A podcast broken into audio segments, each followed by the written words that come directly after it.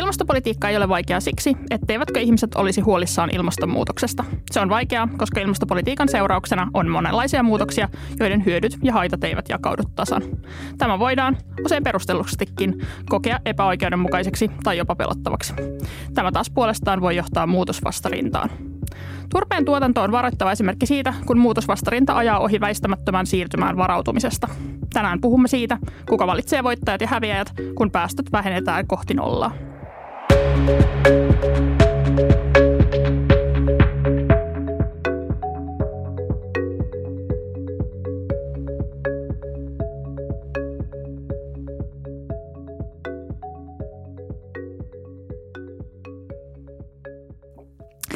Tervetuloa valokeilassa podcastin seuraan. Meillä on tänään aiheena oikeudenmukainen ilmastopolitiikka ja mitä sen suhteen pitäisi ottaa opiksi turvealan alasajosta ja yrittäjien ahdingosta.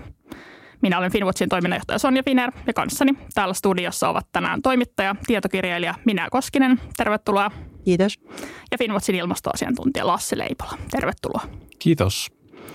Minä, sinulta toimittaja Karoliina Paanaselta ja valokuvaaja Miikka Piriseltä on tullut kirja Likainen työ, ilmastopolitiikan voittajat ja häviäjät. Tätä kuvaillaan itsekriittiseksi maakuntamatkaksi vihreän politiikan etulinjaan. Mitä se tarkoittaa ja mihin, mihin silloin mennään, kun tällaiselle maakuntamatkalle lähdetään? No silloin mennään Teuvaan, joka on pieni paikkakunta tuolla Pohjanmaalla Kristiinan kaupungin lähellä. Ja se oli itsekriittinen maakunta, maakuntamatka Karoliinalle sen takia, että, että hän lähti sinne Punavuoresta. Ja nämä on aika erilaisia maailmoja niin kuin monella tapaa. Ja, ja sitten siinä oli ehkä sellaista, että se itsekriittisyys oli ehkä semmoista, että Karoliina niin kuin myös vähän niin kuin pelkäs mennä tavallaan juttelemaan sinne ja, ja tota, pelkäs niin kuin semmoista valta-asetelmaa, mikä siinä on, että kaupunkilainen tulee selittämään maaseudulle, että miten ilmastopolitiikkaa nyt täytyisi tehdä tai, tai ikään kuin korjaamaan vaikka jotain faktoja, mitä, mitä on ihmiset ajatellut väärin tai niin kuin semmoinen. Tätä podcastia muuten nauhoitetaan punavuoressa. tota, millaisia, siis millaisia keskusteluja ne oli ja miksi juuri sinne mentiin? No Karoliina alkoi aluksi niin kuin hakea tavallaan haastateltavia sillä, että hän soitteli vaan Googlassa niin erilaisia turvefirmoja ja sitten soitteli tosi monta yrittäjää läpi, varmaan joku yli parikymmentä. Ja sitten kysyi kaikilta vähän samoja kysymyksiä, että mikä, mitä on niin kuin tapahtunut tai minkä takia he on tullut tämmöiseen rekkamielenosoitukseen Helsinkiin ja, ja mikä, mikä siinä niin kuin suututtaa ja miltä se vihreä siirtymä näyttää siellä niin kuin heidän näkökulmastaan turvetuottajien ahdinko on ollut aika paljon esillä, esillä mediassa ja siitä on puhuttu, puhuttu paljon ja sitä on pidetty just tämmöisenä niin kuin epäonnistuneena siirtymänä oikeudenmukaisuuden näkökulmasta. On ollut puhetta siitä, että onko valtio veroratkaisullaan tukenut liikaa tai joidenkin mielestä jopa liian vähän turvetuotantoa ja sitten, että onko tällä ylipäätään niin kuin ollut tällä kansallisella politiikalla merkitystä, kun ne isot linjat on sitten piirretty EU-ssa päästökaupan kautta. Mutta kun näitä keskusteluista teen kirjan varten tehtiin, niin miltä se näytti se tilanne niiden turvetuottajien näkökulmasta? No he on tehnyt tosi isoja investointeja viime vuosina. Ja ne investoinnit tarkoittaa sitä, että on ostettu uutta maata, eli ostettu uutta suota sitä tuotantoa varten. Ja sitten on investoitu koneisiin sillä ajatuksella, että se tuotanto kestää niin kuin vielä noin suunnilleen kymmenen vuotta. Et silloin kun tämä Rinteen Marinin hallitus aloitti ja he teki hallitusohjelman, niin siellä luki, että turpeen käyttö suunnilleen puolitetaan vuoteen 2030 mennessä. Ja kyllä he oli niinku siitä kuullut, mutta sitten he ajatteli, että se on niinku se, miten se tapahtuu. Että niin se tuotanto vähentyy, mutta et eihän, ei se vielä niinku lopu. Ja että heillä on vielä kymmenen vuotta ihan hyvää peliaikaa jäljellä.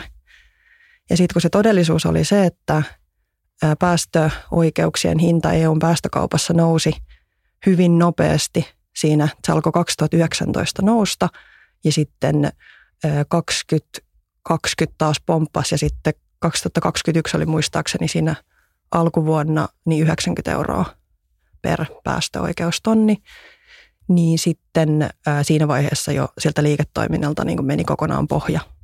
Eli he niin ajattelee, että se mikä piti tapahtua kymmenessä vuodessa, niin tapahtuikin kymmenessä kuukaudessa. Ja siihen he ei ole olleet varautuneet. Ja sitten tietysti meidän kysymys oli se, että miksi eivät. Että päästökauppa on perustettu vuonna 2005. Ja siinä on aina ollut se ajatus, että siitä tulee kyllä vielä tehokas tämmöinen ilmastopolitiikan ohjauskeino. Ja siitä on kyllä puhuttu. Ja nyt 2010-luvulla siitä on puhuttu aika paljon. Niin miten se sitten tuli yllätyksenä, niin siinä me nähtiin kyllä semmoinen ristiriita, että minkälaista poliittista viestiä heille on niin kuin välitetty siitä. Ja miten he on aika paljon luottanut siihen ajatukseen, että turve on vaikka tärkeää huoltovarmuudelle, eli niin kuin sille, että Suomella on omaa energiaa, ja sitten, että nämä lämpölaitokset, jotka sitä turvetta polttaa, ne tarvii sitä vielä. Niin se hyvin niin kuin iso semmoinen yllätys se oli oikeastaan heille. Ja sitten se tilanne oli se, että siellä on tehty niitä investointeja ja sitten siltä liiketoiminnalta lähtee pohja, niin sittenhän he on hyvin velkaisia. Ja, ja siellä on semmoinen muutaman sadan ihmisen joukko, jotka on hyvin velkaisia. Ja sitten taas tämmöiset tuet, mitä julkinen voi heille tarjota tai uudet työllistymismahdollisuudet, niin ne ei ratkaise sitä kysymystä, että mitä niille investoinneille tehdään. Et puhutaan mm. siis ihan miljoona luokan niin kuin investoinneista, johon on laitettu rahaa kiinni ja sitten mahdollisesti siinä voi olla vaikka joku perheen tontti tai, tai jotain metsäomistusta myös takauksena. Ja mm. näin tämä tälleen just puna, punavuodessa podcastia nauhoittelevan ää, politiikkanörtin näkökulmasta tietysti se, niin kuin mitä hallitusohjelma on kirjattu siitä, että ta, tavoite, tavoitteena niin kuin puolittaa, puolittaa 2030 mennessä, niin sillä, siinä tietysti niin kuin ajattelee itse suoraan, että tässä on kyse niin kuin kansallisista toimista, joihin ryhdytään tavallaan, jos ei, jos ei se EUn päästökauppa sitä jo, jo tee, että, että sinänsä niin kuin, tämä on se tulkinta, mitä varmaan ei itse olisi siitä hallitusohjelmakirjauksesta tehnyt. Ja se on hirveän mielenkiintoista kuulla, että, että sit alalla kuitenkin oli tulkittu niin, että meillä on vielä vaikka kuinka paljon aikaa ja kannattavaa jopa tehdä investointeja. Niin ja sitten siis toinen signaali, mikä tuossa, minkä mainitsit, just se päästökaupan hintataso, niin tavallaan se, että, että me ollaan niin kuin totuttu puhumaan siitä, että, että niin kuin markkinamekanismit on tehokkaita ja täydellisiä, mutta sehän on niin kuin johtanut ikään kuin harhaan se päästökauppa, koska se hintataso on ollut niin alhainen, niin sitä on varmaan ollut helppo ajatella, että EUssa on ollut, ollut niin kuin, no nyt sano kunnianhimoista, mutta et, et varmaan niin kuin turvetuottajan näkökulmasta, että EU on ollut vähän niin kuin edelläkävijä ilmastopolitiikassa ja se pää, pääkeino siihen on ollut se päästökauppa ja se ei ole tämän enempää osunut niin kuin pitkään ja sitten, sitten ihan vasta viime vuosina ikään kuin se – päästökauppa on alkanut vasta vastaamaan sitä niin kuin tavoitetasoa. Mm. Ja sitten kun tätä ajattelee, että, että päästökauppa on monimutkainen kansallinen niin kuin politiikka on monimutkaista, niin se, että kenen pitäisi, olisi pitänyt tulkita sitä, että miltä tämä politiikka oikeasti näyttää niin kuin sille tuottajalle siellä ruohonjuuritasolla, niin se sanoi tuossa minä hyvin tai kiinnostavasti, että heille niin kuin se viesti on ollut toisenlainen, että on ikään kuin kannustettukin jopa tekemään niitä investointeja ja ottamaan velkaa, niin keneltä sellaista viestiä on tullut? No me käytiin semmoinen aika laaja soittelukierros tuossa niin kuin kirjan tekovaiheessa ja, ja tota, siihen sisältyy nämä edunvalvontajärjestöt ja sitten ä, poliitikot, esimerkiksi ympäristöministerit, jotka on ollut näinä vuosina. Ä, Kimmo Tiilikainen, Krista Mikkonen, joka oli nyt tuoreimpana. Ja sitten edunvalvonnasta oli bioenergiaa, sitten MTK, joka on aika paljon ottanut kantaa turvetuottajien asemaa – niin se oli vähän niin kuin semmoista, että seurasi semmoista bingisottelua, että se niin kuin pallo, pallo pyörii siinä hyvin nopeasti niin kuin puolelta toiselle, että, että tuota, edunvalvonnassa mulla jäi mieleen semmoinen yksi bioenergian asiantuntijan kommentti, että, että ei me voida ryhtyä niin kuin jumaliksi näille meidän niin kuin jäsen, jäsenille. Ja sitten mä niin kuin, että jumaliksi, että, että varmaan mm. niin kuin jotain jotain tota, siitä välistä löydettävissä, että, että pitääkö niin kuin kertoa tavallaan Jumalan viesti ja sitten se, että ei niin kuin sanota mitään. Niin kyllä näillä näillä on ollut aika paljon valtaa siihen, että miten se niin kuin viesti on jalkautunut sinne, kun nämä turvayrittäjät on kuitenkin semmoisia, jotka tekee niin kuin hyvin erilaista työtä kuin me, että ei varsinaisesti niin kuin roiku Twitterissä seuraamassa ilmastopolitiikkaa tai, tai tota, lue, lue välttämättä uutisia niin kuin siitä näkökulmasta, että mitä ilmastopolitiikassa tapahtuu. Ja, ja sitten ää, tuntuu, että siinä niin kuin ehkä oli aika arkakin paikka se, että kun yritettiin kysyä, että, että ihmiset, jotka on niin kuin paljon vähemmän kouluttautunut kuin vaikka me, niin minkälaista niin kuin tietotaitoa heiltä pitäisi odottaa just ilmastopolitiikan suhteen. Että se, se on niin kuin keskimäärinkin aika vaikeaa. Niin sitten tämmöinen, että seuraa päästökauppaa ja yritä ennakoida, että mitä siinä tapahtuu ja suunnittele niitä investointeja sen mukaan.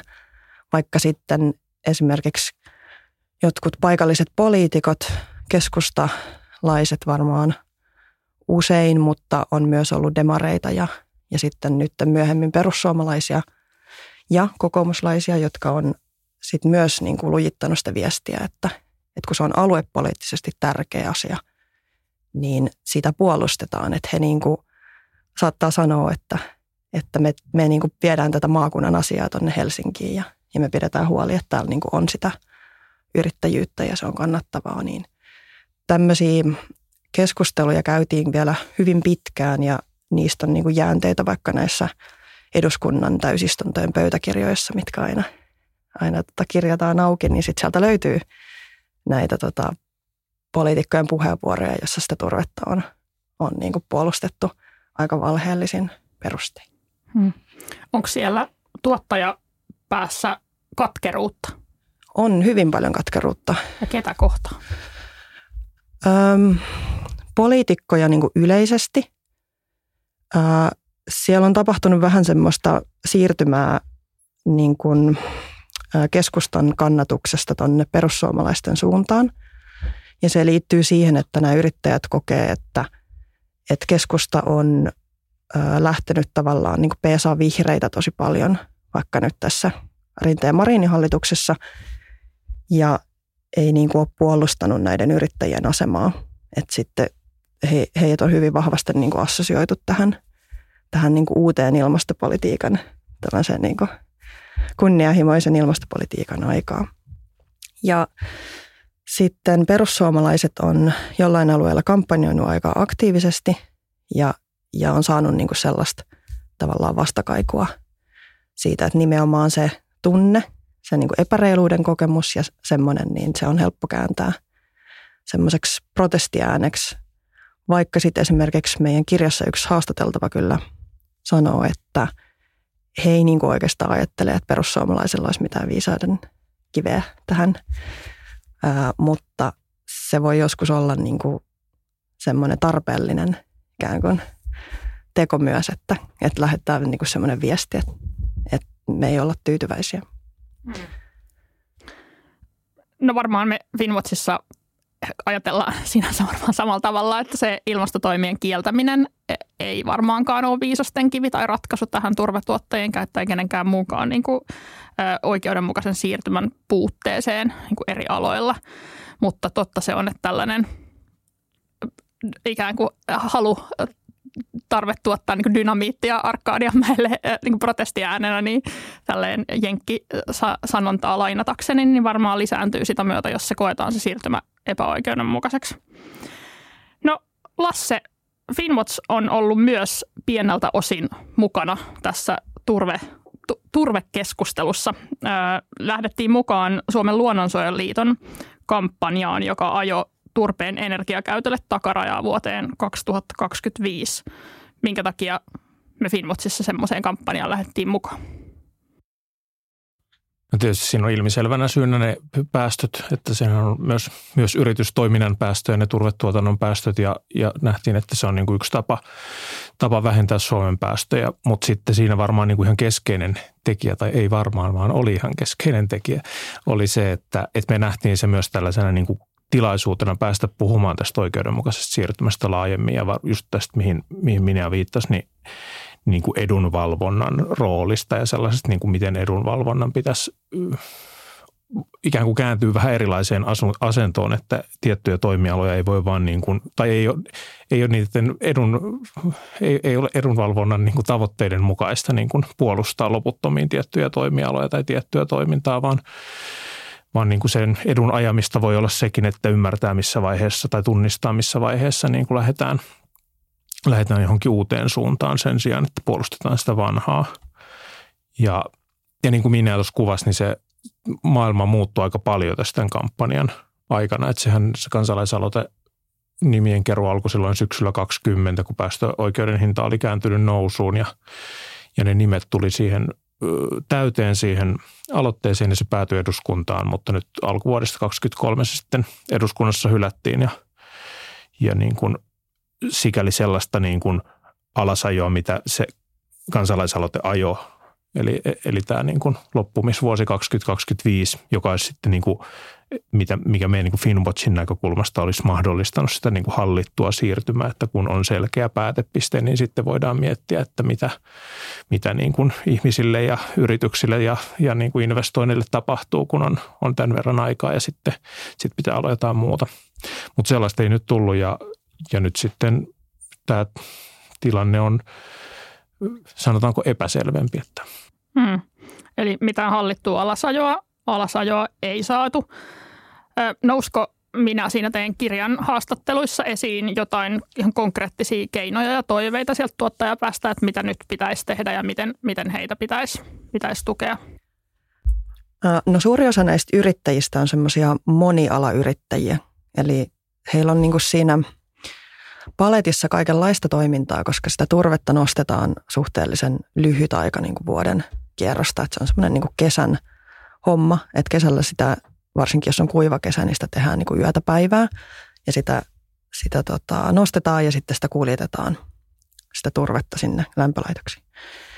Niin sitten kun ää, heidän, tai siinä heidän paletissaan tämä turvetuotanto on kuitenkin tuonut niin kuin tosi ison liikevaihdon ja, ja sitten sen avulla on pystytty tekemään muita asioita. Niin nyt kun se on lähtenyt tästä, niin, niin tavallaan se koko heidän niin kuin, ää, työ jotenkin, tai kaikki muu mitä he tekevät, niin se on sitten myös, siltäkin on mennyt pohja. Sitten kaikki mitä on niin kuin esitetty heille, ää, niin kuin, että poliitikon on esittänyt tai konsultit on esittänyt, niin – yleisesti ottaen niin kuin ei kiinnosta. Ja siinä on ollut ehkä vähän semmoinen huono asetelma, että, että tota on niin kuin siinä vaiheessa, kun ei, tai että ei ole valmis, valmisteltu ihmisiä niin kuin tähän tavallaan nopeeseen romahdukseen.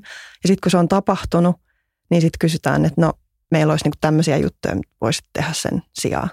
Niin siellä on vielä niin kuin vahva se semmoinen tunnereaktio siinä ollut, niin luulen, että se niinku semmoinen, varsinkin tämmöinen näennäisosallistava tapa niinku tarjota vaihtoehtoja, semmoinen, että ei ole aloitettu niitä neuvotteluja tarpeeksi aikaisin ja ei ole niinku huomioitu sitä investointiaikaa, eli sitä, että pitää puhua niinku 5-10 vuotta aikaisemmin siitä, että, niinku, että ihmiset on niinku mukana siinä jutussa, niin tämmöiset suon ennallistamiset, kyllä niitä varmaan voidaan tehdä, mutta – se, se on ehkä semmoinen asia, mitä me haluttaisiin, että siellä tapahtuisi, koska siinä tapahtuisi tämmöinen symbolinen niin kuin muutos. Eli niitä suita suota on tuhottu ja, ja tota, siitä on syntynyt päästöjä.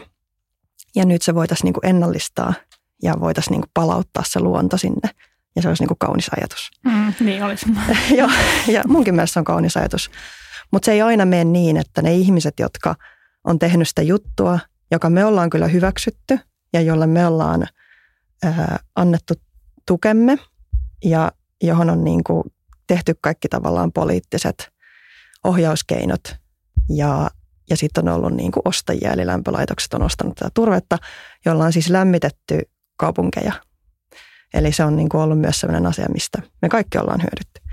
Niin kun yhtäkkiä sitä ei saakaan enää tehdä, niin semmoinen jotenkin sen semmoisen muutoksen sisäistäminen siinä niin, niin tota, ottaa jotenkin aikansa ihmisillä. Ja mun mielestä siinä niin kuin keskustelussa ei usein ymmärretty, että he on yrittäjiä ja tämmöiset niin kuin maaseutuyrittäjät on, ajattelee vaikka työstä tosi eri tavalla kuin me. Että se, se, että heitä laitettaisiin niin vaikka johonkin kouluun niin kuin opiskelemaan nyt joku uusi ammatti, niin he ei välttämättä siis halua olla työntekijöitä. Niin siinä voi olla jo ensimmäinen niin kuin stoppi sille muutokselle. Ja sitten pitäisi niin kuin jotenkin kuunnella heitä siinä, että mitkä on ne asiat, mitä he niin kuin osaa tehdä ja, ja mihin vaikka sitä osaamista voisi käyttää tai mihin niitä heidän koneita ja, ja niin kuin laitteita ja kaikkea voisi käyttää. Ja onhan se, niin kuin, kyllä sen ymmärtää jokainen, kun ajattelee omaa työtä ja omaa työpaikkaa, että jos joutuisi yhtäkkiä vaihtaa niin kuin alaa, vaikka ei niin kuin kovin kauaskaan, varsinkaan kuin ulkopuolisen näkökulmasta kovin kauas, niin onhan se tosi iso elämänmuutos ja niin kuin haastava paikka. Ja sitten vielä, jos se joutuu tekemään niin kuin ikään kuin ulkopuolisen pakottamana, niin onhan se sille ihan, ihan niin kuin kohtuuton lähtökohta. Muistan, kun mä juttelin joskus 2010 tai 2011 tämmöisen niin kuin paperitehtaan entisten työntekijöiden kanssa. Paperitehtaita on suljettu Suomessa 2010-luvulla tosi paljon. Niin heidät oli sitten koulutettu sairaanhoitajiksi tai lähihoitajiksi tai jotain niin tämmöistä siirtymää. Ja se oli hauska niin jotenkin sille tosi pienellä paikkakunnalla niin semmoinen muutos, että siellä on ollut vahva siis teollisuuspaikkakunta, kaksi isoa paperitehdasta ja sitten ne menee kiinni ja sitten siellä on enää vanhuksia ja sitten nämä paperityöntekijät koulutetaan lähihoitajiksi hoitamaan niitä. Niin eihän se niin kuin ihan kivuttomasti mennyt. Että ei, ei ihmiset ole tällä tavalla niin kuin siirrettävissä niin kuin täysin eri tavalla kulttuurista toiseen. Joo, ja sehän on nyt niin kuin haasteena tässä, kun, kun nyt sitä niin kuin EU-stakin on, on sitä rahaa tähän siirtymään niin kuin tarjolla, että, että Finwatchkin syksyllä lausu, lausu tuosta oikeudenmukaisen siirtymän rahastosta, josta on yli 400 miljoonaa euroa tulossa ja nimenomaan niin kuin ajatuksella siitä, että, että turve, katoavien turvetyöpaikkojen tilalle uusia työpaikkoja. Mutta siinä on niin kuin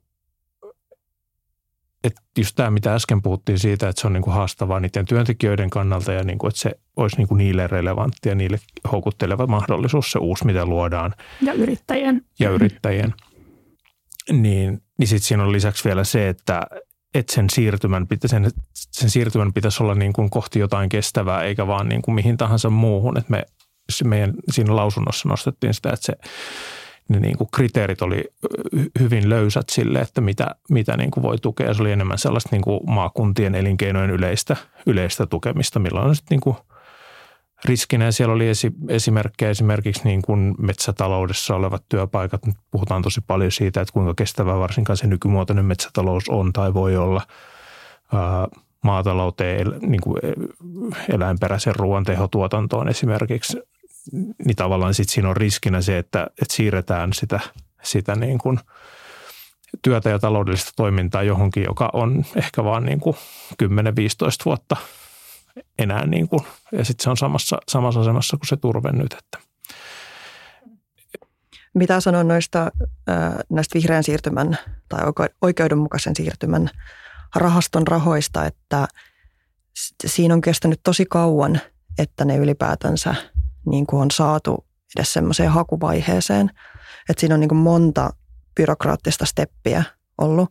Ja se liittyy siihen, että EUn niin kuin oma tavallaan tämmöinen sisämarkkinaoikeus ja niin kuin EUn niin kuin semmoinen toimivalta, niin sitä rajoittaa niin kuin tosi paljon se, että mitä täällä saa niin kuin julkisia tukia tavallaan myöntää, että mihin niin kuin valtio saa kohdentaa – rahoja, niin vaikka on tämmöinen niin kuin asia, minkä kaikki tunnustaa, että tämä on tosi tärkeä, että tämä vihreä siirtymä vaatii poliittisia toimia, se vaatii niin kuin sitä rahan ohjaamista uudestaan, että se ei tapahdu itsestään, niin siellä voi silti olla semmoisia tosi hankalia, ratkostavia asioita, joista yksi on tämä, että niin kuin EUn omissa sopimuksissa valtion tuet on, on niin kuin hyvin kielteinen asia tai semmoinen säännelty asia, niin sitten näitä rahoja niin kuin mä luulen, että toi epämääräisyys, mihin sä viittasit, niin se liittyy siihen, että, että mihin niitä oikeastaan saa käyttää, niin niitä ei saa käyttää mihinkään kaikki kauhean konkreettiseen.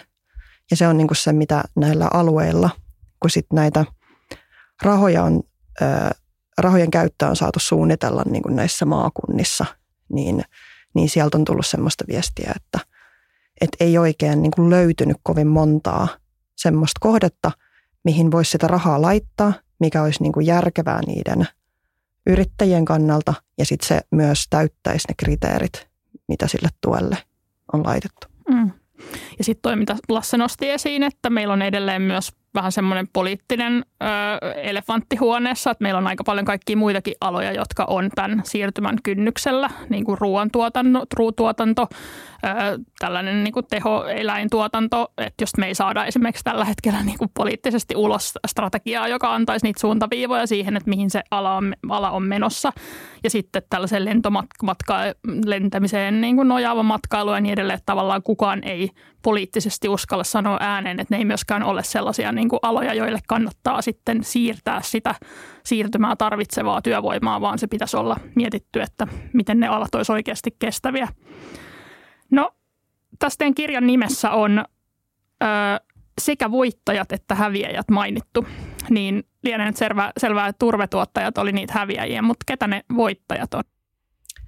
No niinpä, se on hyvä kysymys. Mä laitoin sille luvulle nimeksi voittajia etsimässä, koska musta tuntuu, että mä ne olin aika sellaisen kiusallisen aiheen äärellä, että, että meillä on sellainen ajatus, että, että ilmastokriisi niin kuin osuu meihin kaikkiin ja me ollaan niin kuin kaikki samassa veneessä ja, ja nyt meidän pitää niin kuin kaikkien tehdä asioita sen eteen, että se tulevaisuus olisi niin kuin parempi.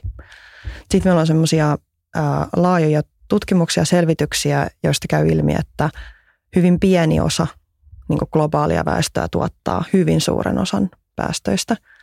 Ja me kuulutaan tähän porukkaan, siihen 10 prosenttiin, joka tuottaa puolet, puolet kaikista päästöistä.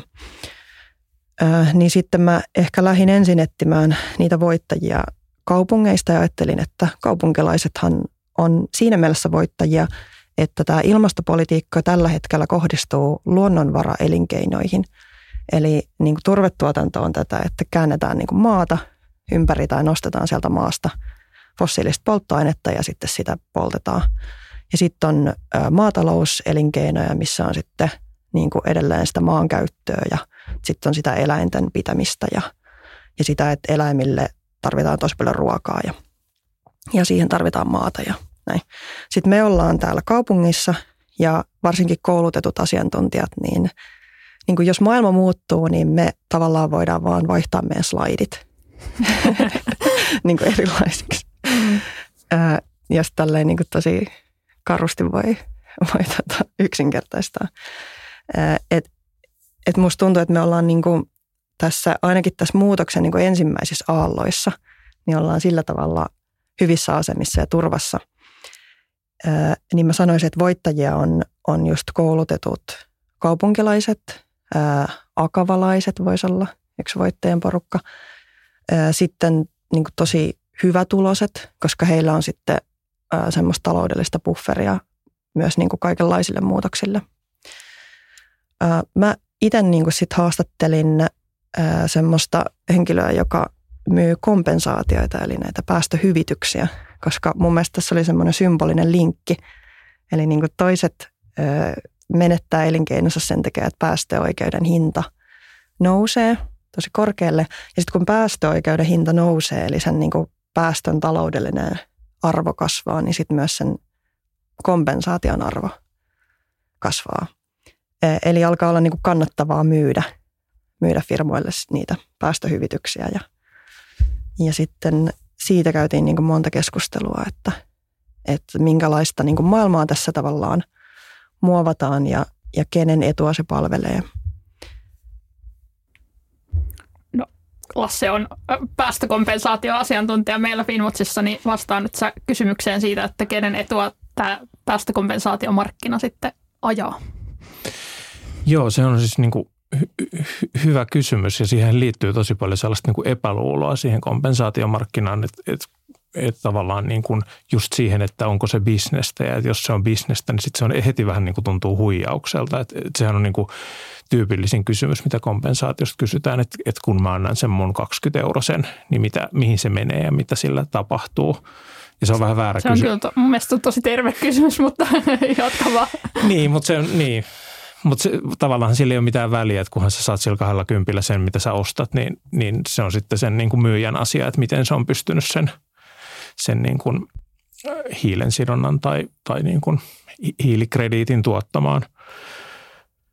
Mutta siis samaan aikaanhan siellä on niin kuin paljon, paljon ongelmia. Ne on ollut, ollut niin kuin viime vuosina Suomenkin mediassa aika hyvin onneksi esillä, että, että siinä niin kuin riittää paljon korjattavaa ja siellä on englanninkielisessä maailmassa puhuttu jo yli vuosikymmenen ajan carbon cowboys niin kuin tällaisesta ilmiöstä, missä niin kuin nämä on niin kuin haistettu nämä kasvavat markkinat ja osaajien, ostajien huono, huono niin kuin osaaminen ja, ja se on ollut aika niin kuin huono yhdistelmä ja sitä niin kuin riittää vielä, vielä vuosiksi korjattavaa.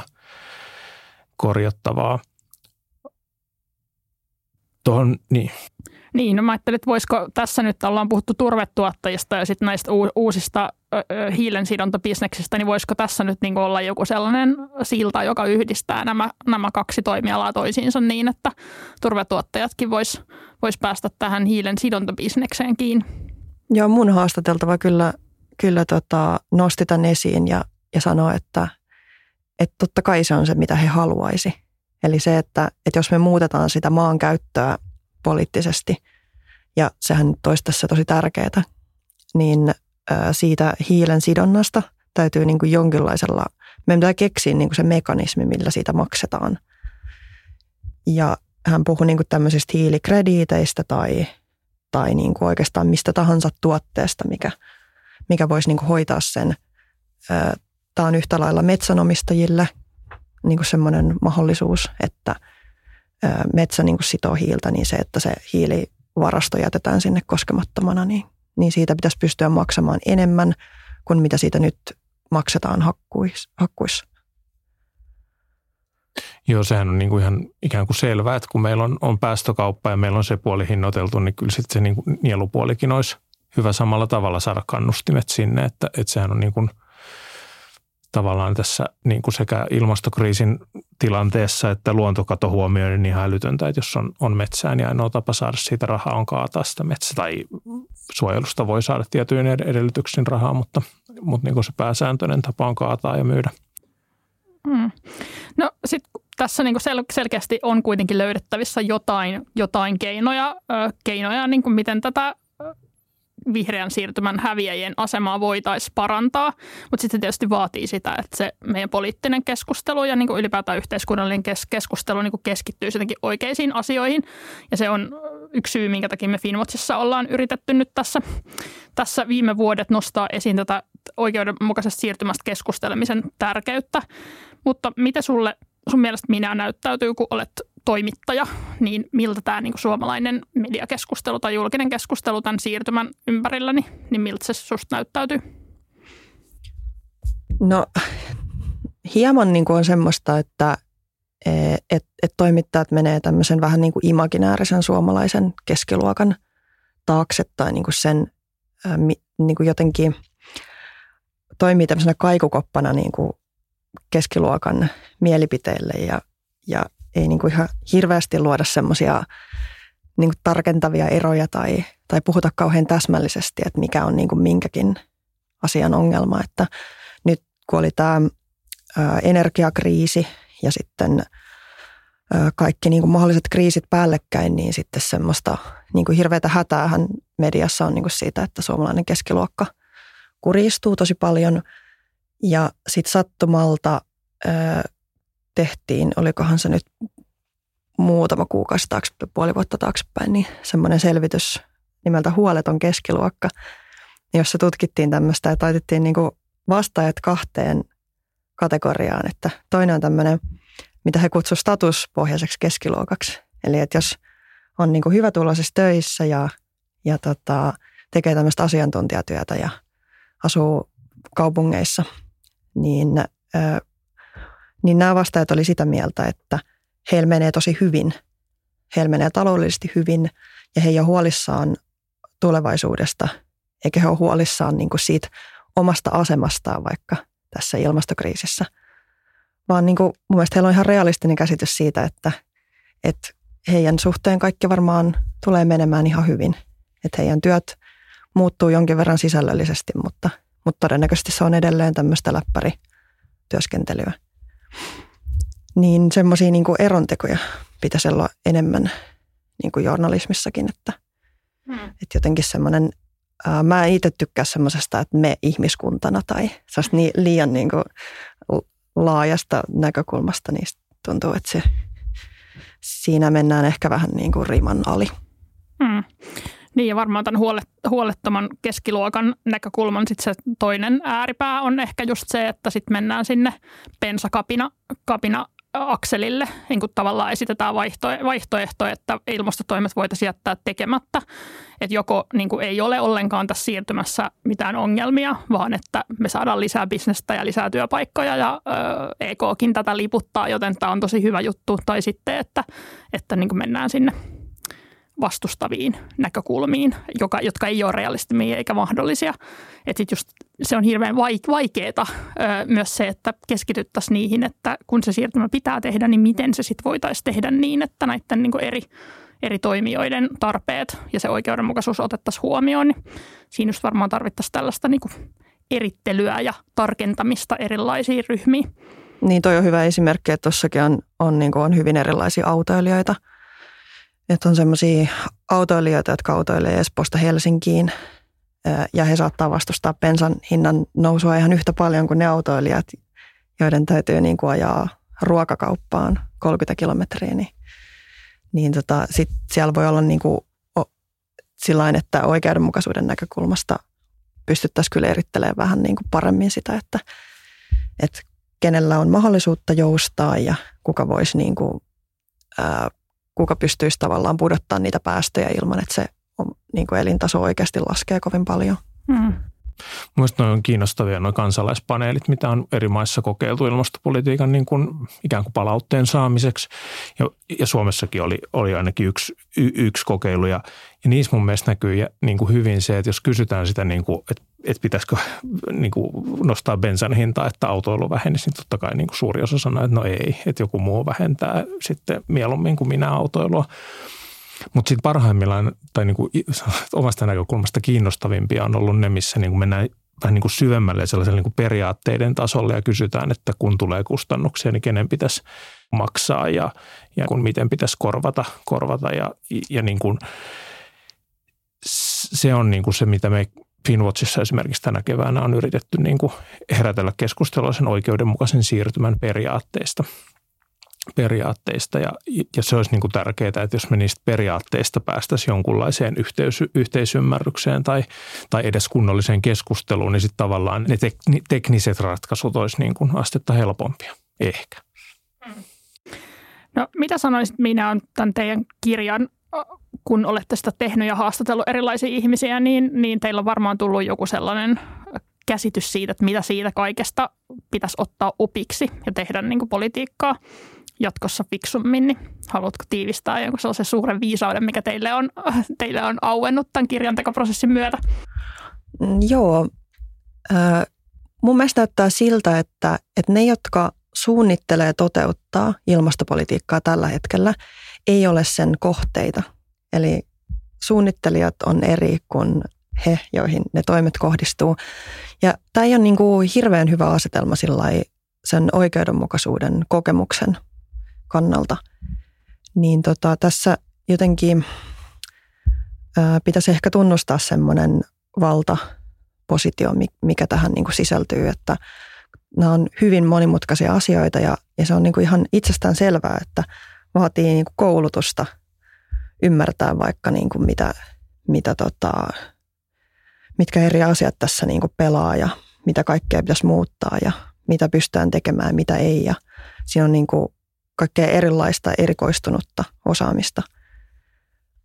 Mutta mut kun se on niin kuin, tai että se jotenkin myönnetään, niin sitten sen lisäksi pitäisi myöntää, että ei riitä, että ihmisiä näennäisesti osallistetaan niihin juttuihin. Että jos on niin kuin jo tehty suunnitelmat ja jos on jo poliittisesti päätetty tietyt asiat, niin sitten ikään kuin leikitään, että, että siihen voisi, että olisi vielä jotain niin kuin muita vaihtoehtoja tai muita maailmoita. Niin tämmöinen niin kuin val, vallan tunnustaminen ja, ja sitten semmoinen niin kuin, ää, jonkinlaista aitoa demokratiaa tähän, tähän niin kuin siirtymään pitäisi saada enemmän. Mm. Tuosta ehkä vielä jatkokysymyksenä, että kuitenkin meillä on niin kuin monilla niillä keskeisillä aloilla, jos nähdään nyt, että se siirtymä on tulossa, niin tosi voimakkaita niin kuin etujärjestöjä ja sellaisia, joiden, joiden tavallaan pitäisi olla edustamassa niitä niitä ihmisiä, yrittäjiä ja työntekijöitä, jotka niillä siirtymäaloilla työskentelee, niin mikä sä näet, että näiden toimijoiden vastuu on, kun kuitenkin demokratiassa, tai me voidaan pitää lisätä ihmisten kuulemista, mutta sitten meillä on kuitenkin näitä tällaisia instituutioita, jotka sitten niistä kaikista teknisistä yksityiskohdista ja muista tuolla ministeriöiden työryhmissä neuvottelee, niin mikä näet sä heille jotain vastuuta?